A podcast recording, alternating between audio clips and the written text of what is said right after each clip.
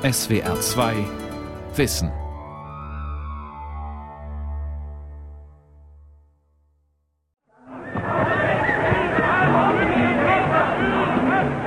In einem Stoßkall durchbrachen die Demonstranten die Sperrkette und marschierten ungehindert zum Rathaus. Die Polizei machte wieder von Schlagstöcken und Wasserwerfern Gebrauch. Wir sind nicht hoffnungslose Idioten der Geschichte, die unfähig sind, ihr eigenes Schicksal in die Hand zu nehmen. Das haben sie uns jahrhundertelang eingeredet. Mit keiner anderen Person wird die Studentenbewegung der 1960er Jahre in Deutschland so verbunden wie mit Rudi Dutschke. Ein mittelgroßer, drahtiger, gut aussehender Mann, der mit stechendem Blick seine Gesprächspartner fixierte.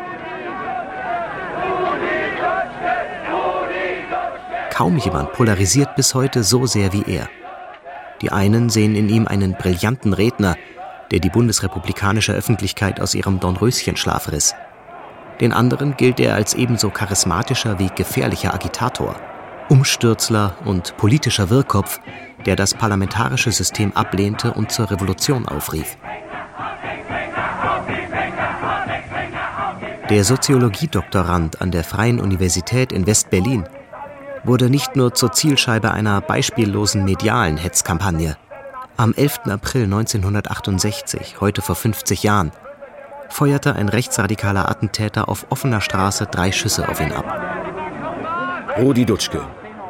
Rebell, Fantast und Humanist. Von Michael Reitz. Alfred Willi Rudolf Dutschke wird als jüngster von vier Söhnen geboren.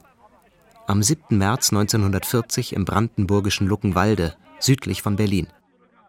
Rudi, wie der Jüngste bald genannt wird, ist der Liebling der Mutter. Sie erzieht ihn früh dazu, sich unabhängig von den Meinungen anderer ein Urteil zu bilden und allem zu misstrauen, was als betonierte Wahrheit daherkommt. Der Junge ist hochintelligent und darf als einziger Dutschke-Sprössling die Oberschule besuchen. In der 1949 gegründeten DDR eine besondere Auszeichnung. Doch bald gerät Rudi in Konflikt mit Autoritäten. Als 1956 die Nationale Volksarmee gegründet wird, erwartet der Schuldirektor, dass sich alle jungen Männer nach dem Abitur freiwillig zur Armee melden. Dutschke weigert sich, eine Waffe in die Hand zu nehmen. Das widerspricht seinem christlichen Menschenbild. Die Schulleitung setzt ihn massiv unter Druck. Auf der Abiturfeier soll er ein flammendes Bekenntnis zur Volksarmee ablegen, erzählt die Schriftstellerin und Autorin einer Dutschke-Biografie Elisabeth Zöller. Der Direktor erwartete, ein geläuterter Rudi Dutschke, der sich jetzt vorne hinstellte und sagte, ja, ich gehe zur Armee und das eventuell sogar noch begründete. Nein, Rudi Dutschke blieb bei sich. Und das ist das, was seine Mutter immer betont hat im ganzen Aufwachsen. Bleibt bei euch. Und was Rudi Dutschke sein Leben lang durchgehalten hat, er ist sich treu geblieben. Er hat sich nicht verbiegen lassen. Der Preis dafür ist hoch. Sein Abiturzeugnis wird im Nachhinein so korrigiert, dass Dutschkes Notendurchschnitt in der DDR nicht zum Studieren reicht. Seinen Berufswunsch Sportjournalist muss er aufgeben. Da ihm die Universitäten des Arbeiter- und Bauernstaates verwehrt sind, pendelt er ab 1960 zwischen Luckenwalde und West-Berlin. Dort macht er eine zweite Reifeprüfung und schreibt sich an der Freien Universität im Fach Soziologie ein.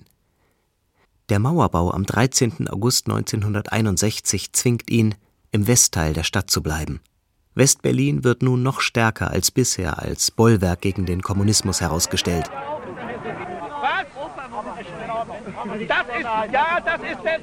Doch genau betrachtet rumort es in der Stadt, wie überhaupt in der Bundesrepublik, ganz gewaltig erzählt der Historiker Detlef Siegfried.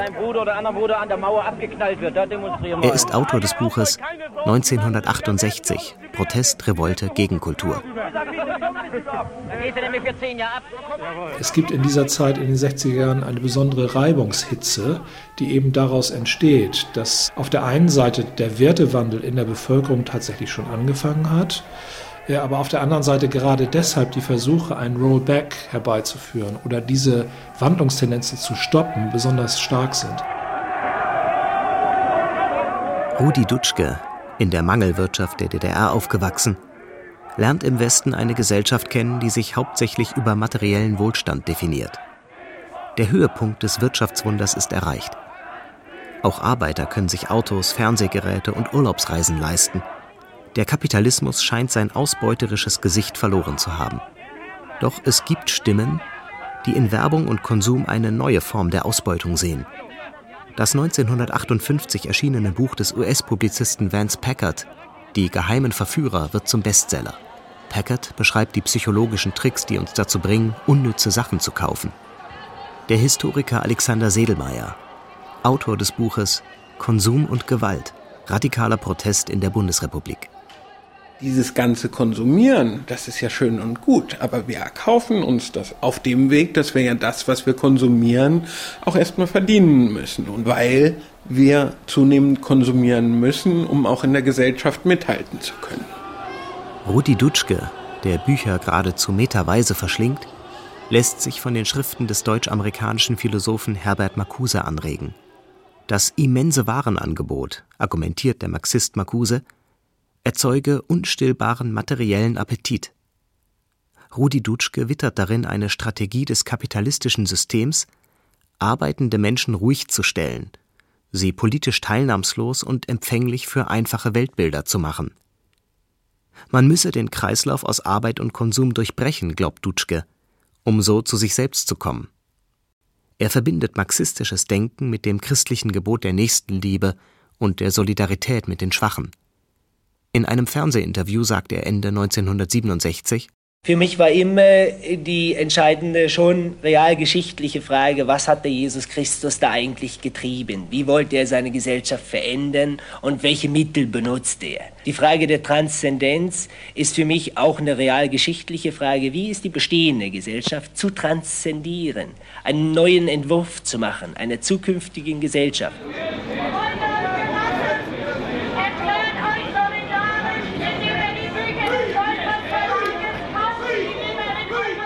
Im westdeutschen Wohlstand sieht Rudi Dutschke eine Verblödungs- und Ablenkungsmaschinerie. Ein Schlaflied, das Konsumenten zu Nutznießern der kapitalistischen Wirtschaftsform macht. Fließbandarbeiter in Industrieländern gelangten zu relativem Wohlstand, weil den Ländern der Dritten Welt die Preise für ihre Rohstoffe diktiert würden. Der Historiker Alexander Sedelmeier sieht in Rudi Dutschke einen der ersten Globalisierungskritiker. Das ist ein Bewusstsein von sozioökonomischen globalen Verbindungsprozessen, denen wir heute selbstverständlich empfinden, wo aber Leute wie Dutschke ganz klar Pioniere waren, die diese Verbindungen gedanklich und intellektuell gezogen haben zu einem Zeitpunkt, wo andere das überhaupt nicht gesehen haben, beziehungsweise auch die herrschende Meinung in der Bundesrepublik eigentlich war, zu sagen, das hat miteinander nichts zu tun, das sind zwei verschiedene Sachen. Im modernen Kapitalismus gibt es keinen Klassenkampf mehr. Keine Streiks, die brutal von Militär und Polizei niedergeknüppelt werden.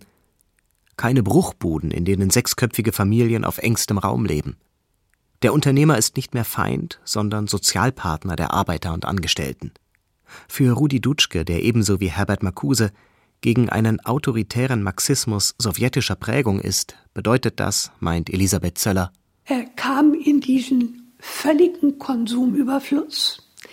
Und er sagte, da müssen wir etwas verändern. Diese Gesellschaft kann nicht so bleiben, wie sie jetzt ist. Und das geht nur durch Revolution. Und Revolution, da sagte er, wir müssen langsam durch Aufklärung an der Basis arbeiten. Also wirklich an der Basis, sodass dann irgendwann die Leute aus Einsicht sich umdrehen und sich dem Konsum verweigern. In Westberlin schließt sich Rudi Dutschke einer konsumkritischen Truppe an, die sich Subversive Aktion nennt. Sie wurde vom Münchner Politaktivisten Dieter Kunzelmann gegründet.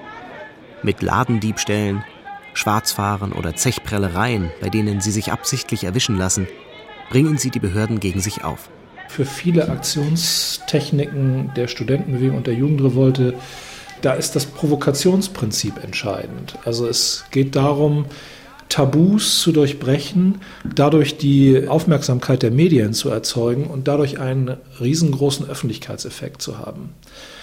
Die Vordenker, insbesondere Dieter Kunzelmann, die sind ja mit Absicht von München nach Berlin gezogen, weil sie gesagt haben, Berlin als Frontstadt des Kalten Krieges mit einer besonders reaktionär eingestellten Presse, mit einer besonders reaktionär eingestellten Bevölkerung ist das ideale Provokantenparadies.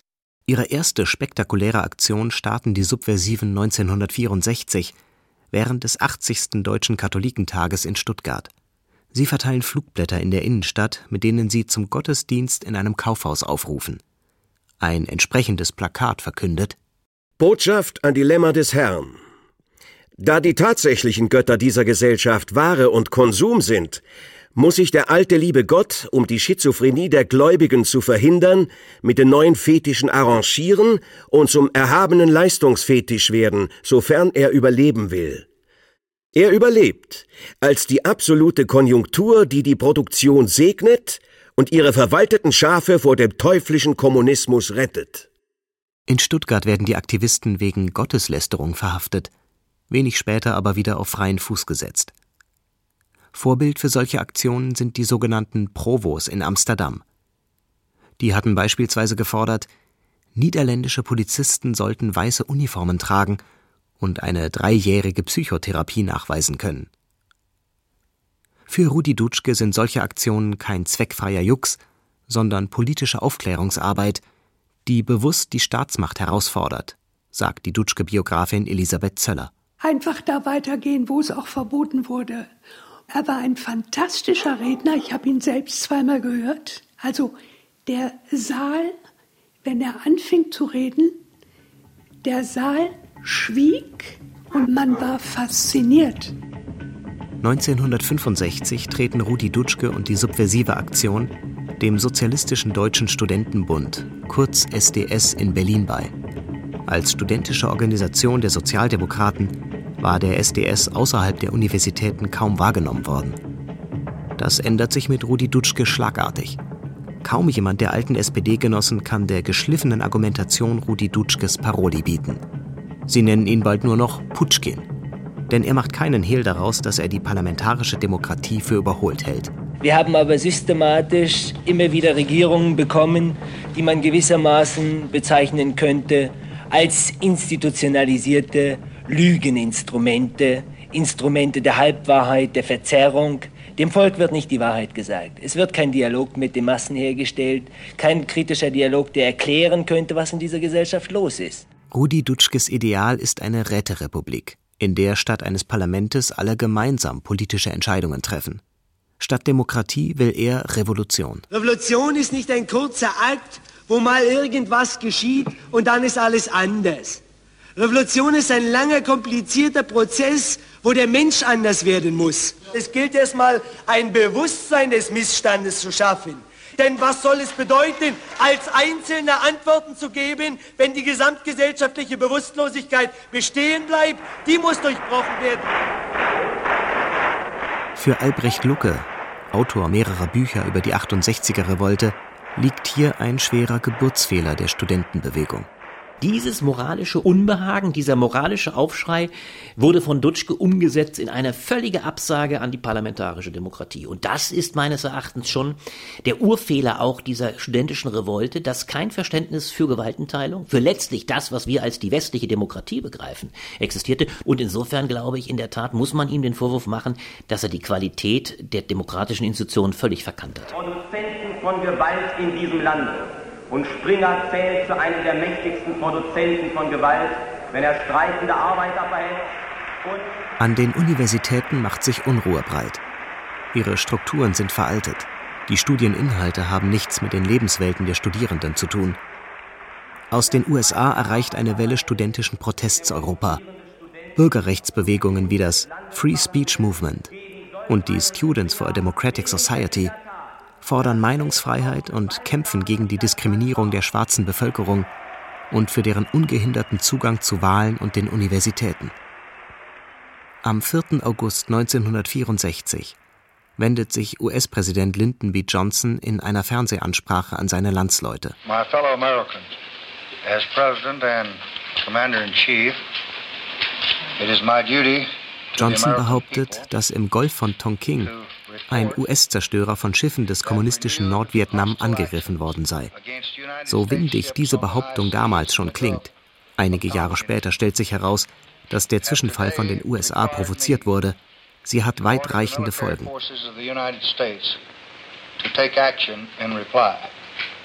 Ab 1965 führen die USA in Vietnam einen verheerenden Krieg, um den Kommunismus zurückzudrängen. Innerhalb von nur drei Jahren werden über dem Land, das etwas kleiner ist als Deutschland, doppelt so viele Bomben abgeworfen wie während des gesamten Zweiten Weltkriegs.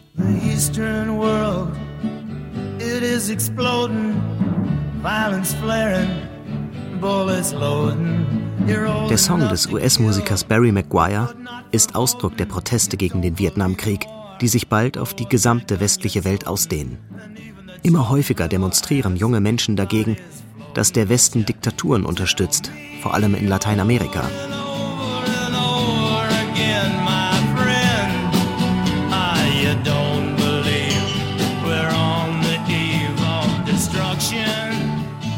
Die junge Generation will einen neuen Lebensstil.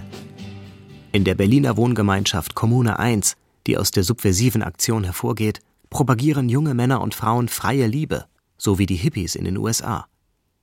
Ihr Slogan Make Love, not War geht um die Welt. Rudi Dutschke hält von freier Liebe wenig. Er ist mit der US-amerikanischen Theologin Gretchen Klotz verheiratet, mit der er ein Kind hat. Er will ein politisches Gegenmilieu schaffen, zum Beispiel mit Einkaufs- oder Spaziergangsdemonstrationen, Vorläufern der heutigen Flashmobs. Berühmt wurde die Adventsaktion auf dem Kudamm 1966, erzählt Elisabeth Zöller. Die fand statt in der Nähe vom Café Kranzler. Die SDS-Leute mischten sich mit kleinen Weihnachtspäckchen unter die Einkäufer in der Vorweihnachtszeit, sprachen mit denen, sprachen die an, niemals aufdringlich, das hatten sie sich vorgenommen, freundlich und sagten, möchten Sie mal wissen, unsere Meinung zu dem und dem. In diesen Weihnachtspäckchen waren auch Flugblätter drin, die aufklären sollten. Wenn Polizei auftaucht, mischen sich die Demonstranten unter die Kunden. Irgendwann verlieren die Berliner Polizisten die Nerven und dreschen wahllos auf harmlose Passanten ein. Über 80 Personen werden festgenommen. Die Beute ist alles andere als fett. Neben Rudi Dutschke und ein paar SDS-Aktivisten finden sich unbescholtene Berliner Bürger im Polizeigewahrsam wieder, darunter ein Dutzend Kinder. Wir haben doch eindeutig festgestellt, dass es sich um gezielte politische Aktionen handelte mit dem Ziel, Demonstrationen nicht nur in Westberlin, auch im gesamten Bundesgebiet verschärfen sich die Auseinandersetzungen zwischen Studenten und der Polizei. Ab 1966 regiert in der Bundesrepublik eine große Koalition aus CDU, CSU und SPD. Opposition innerhalb des Bundestags existiert kaum noch. Die APO formiert sich, die außerparlamentarische Opposition, deren Speerspitze der SDS ist. Es ist keine Massenbewegung. Wir haben in West-Berlin 15 bis 20 Menschen, die wirklich hart arbeiten.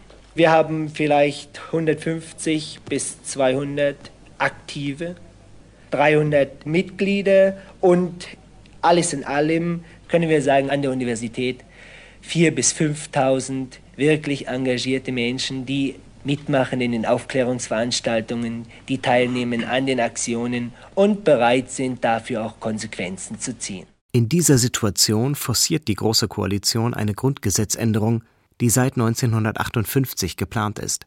Das sogenannte Notstandsrecht. Es soll dem Staat im Krisenfall ermöglichen, Bürgerrechte wie das Postgeheimnis oder die freie Wahl des Wohnortes außer Kraft zu setzen und zur Unterstützung der Polizei Militär einzusetzen. Viele erinnert das an die schrittweise Abschaffung der Demokratie bei der Machtergreifung der Nazis 1933.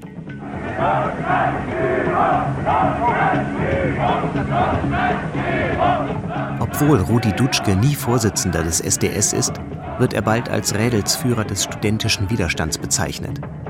Ständig ist er unterwegs, organisiert, redet auf Kongressen, wird zu Podiumsdiskussionen eingeladen und erweist sich als ausgesprochen schlagfertiger Gesprächspartner. Innerhalb des SDS ist er umstritten. Genossen werfen ihm vor, dass er sich zu sehr in den Vordergrund drängt. Bald taucht auch der Verdacht auf, dass er sich persönlich bereichert. Schließlich müsse er doch für seine zahlreichen Vorträge auch honoriert werden. Seine Biografin Elisabeth Zöller sagt dazu, Bereicherung insgesamt lehnte er ab. Er wollte leben, überleben und das war's.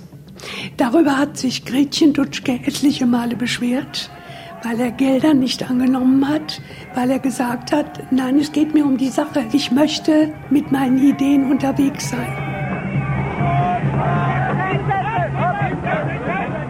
Als am 2. Juni 1967 Reza Pahlavi, Schah von Persien und Herrscher einer der brutalsten vom Westen unterstützten Diktaturen, zu einem Staatsbesuch in Berlin empfangen wird, findet eine vom SDS organisierte Demonstration gegen ihn statt.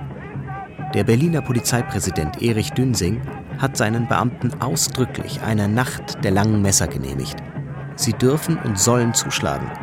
Mit strafrechtlichen Konsequenzen hat keiner der Beamten zu rechnen. Es kommt zu regelrechten Prügelorgien der Westberliner Polizei gegen wehrlose Demonstranten.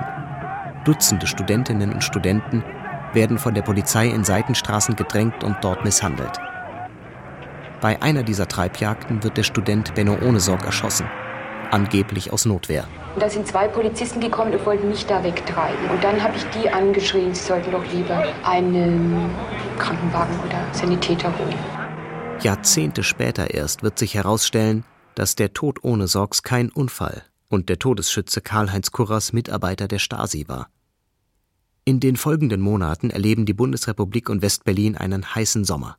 Immer wieder kommt es zu Demonstrationen, zu Schlägereien zwischen Polizei und Studenten. Hunderte Menschen werden verletzt. Der Berliner Senat organisiert eine Demonstration gegen die Studenten, auf der der regierende Bürgermeister Klaus Schütz sagt: Nicht den tausend Extremisten gehört diese Stadt. Sie gehört den Menschen, die sie nach dem Krieg in mühseliger Arbeit wieder aufgebaut haben. Die Brutalität der Berliner Polizei nimmt auch nach dem Tod von Benno Ohnesorg nicht ab. Oft kommt es vor, dass brave Bürger mit auf die Studenten einschlagen. Die ersten Stimmen fordern zum bewaffneten Widerstand auf. Wie steht Rudi Dutschke dazu? Klare Antwort, wäre ich in Lateinamerika, würde ich mit der Waffe in der Hand kämpfen. Ich bin nicht in Lateinamerika, ich bin in der Bundesrepublik. Wir kämpfen dafür, dass es nie dazu kommt, dass Waffen in die Hand genommen werden müssen.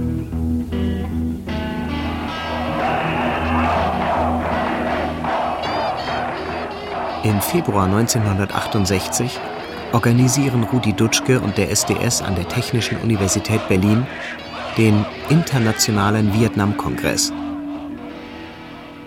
Er markiert nicht nur den Höhepunkt von Dutschkes Popularität, sondern mit seinen mehr als 6000 Teilnehmern ist er das, was die Studentenrebellen unter Gegenöffentlichkeit verstehen. Doch so eindrucksvoll der Kongress ist, die westdeutsche Öffentlichkeit zeigt sich wenig beeindruckt. Wenige Wochen später wird sich das auf dramatische Weise ändern. Am Gründonnerstag, dem 11. April 1968, ist Rudi Dutschke mit dem Fahrrad auf dem Kurfürstendamm unterwegs. Als er vor einer Apotheke anhält, um Medikamente für seinen grippekranken Sohn zu kaufen, tritt ein junger Mann auf ihn zu und feuert drei Schüsse auf ihn ab. Eine Stunde später kann die Berliner Polizei den Täter festnehmen. Josef Erwin Bachmann, ein Rechtsradikaler. Rudi Dutschke überlebt, aber sein Gehirn ist durch einen Kopfschuss so schwer verletzt, dass er mehrere Monate braucht, um wieder sprechen zu können. Darüber hinaus bleibt er sein ganzes Leben von epileptischen Anfällen geplagt. Unmittelbar nach dem Attentat erleben Berlin und andere bundesrepublikanische Großstädte die blutigsten Auseinandersetzungen seit dem Zweiten Weltkrieg. Als geistige Urheber der Tat sehen die Studenten und der SDS den Zeitungsverleger Axel Springer, dessen Boulevardblätter Bildzeitung und BZ seit langem zu einer härteren Gangart gegen den studentischen Protest aufgerufen hatte, mit Parolen wie Politgammler Dutschke dreht an einem dollen Ding. Wer es wohl meint mit Berlin, der jage endlich die Krawallradikalen zum Tempel hinaus. Kein Geld für langbehaarte Affen. Unruhestifter unter den Studenten ausmerzen. Man darf nicht die ganze Drecksarbeit der Polizei und ihren Wasserwerfern überlassen. Der Liedermacher Wolf Biermann, der damals noch in Ostberlin lebte, singt in seinem Lied Drei Kugeln auf Dutschke. Die Kugel Nummer eins kam aus Springers Zeitungswald. Ihr habt dem Mann die Groschen auch noch dafür bezahlt. Ach, Deutschland, deine Mörder! Es ist das alte. Tausende ziehen am Tag des Attentats zum Verlagshaus in der Kochstraße. Sie wollen die Auslieferung der Bildzeitung verhindern und stecken bereits beladene Lkw in Brand. In den Demonstrationen der nächsten Tage entlädt sich die ohnmächtige Wut der Studenten. Doch mit dem Anschlag auf Rudi Dutschke verliert die außerparlamentarische Opposition ihren wichtigsten Kopf. Als Dutschke im Juni 1968 aus dem Krankenhaus entlassen wird, beginnt für ihn und seine Familie eine jahrelange Odyssee durch Europa. In Berlin kann und will er nicht bleiben. Mehrere Male versucht er sein Soziologiestudium in Großbritannien zu beenden. Zweimal wird er als unerwünschter Ausländer ausgewiesen. 1973 endlich kann er an der Freien Universität Berlin seine Doktorarbeit schreiben. Lange sucht er nach einer neuen politischen Heimat, hält in ganz Europa Vorträge und wird schließlich Gastdozent an der Niederländischen Universität Groningen. Langsam kehrt er in die politische Öffentlichkeit der Bundesrepublik Deutschland zurück, wird zu politischen Talkshows eingeladen und engagiert sich in der Anti-AKW-Bewegung. 1978 tritt er der neu gegründeten Partei der Grünen bei. Für Albrecht Lucke war das jedoch alles andere als überraschend. Dutschke hatte die Hoffnung, dass so etwas wie eine globale Revolution bevorsteht. Und das war immer in hohem Maße religiös und ethisch grundiert. Nachdem er außer Gefecht gesetzt durch das Attentat Mitte der 70er Jahre quasi wieder überhaupt erst auftauchte, stellte er fest, dass es eine mittlerweile ganz andere, durchaus auch religiös grundierte Strömung gab, nämlich die neue Umweltbewegung. Die Idee, dass die Grenzen des Wachstums gekommen seien, dass so etwas wie die Überlebensfrage globaler Art tatsächlich im Raum ist und in der Tat auch grundiert mit einem zutiefst christlichen religiösen Moment, nämlich Erhaltung der Schöpfung und ich glaube, dass auch deshalb Dutsch gemerkte, hier geht eine neue Bewegung los, die die globalen Fragen in anderer anderer Weise stellt. Rudi Dutschke sollte den Erfolg der ökologischen Parteien in Deutschland und Europa nicht mehr erleben. Am Heiligen Abend 1979 ertrinkt er während eines epileptischen Anfalls in seiner Badewanne im dänischen Aarhus.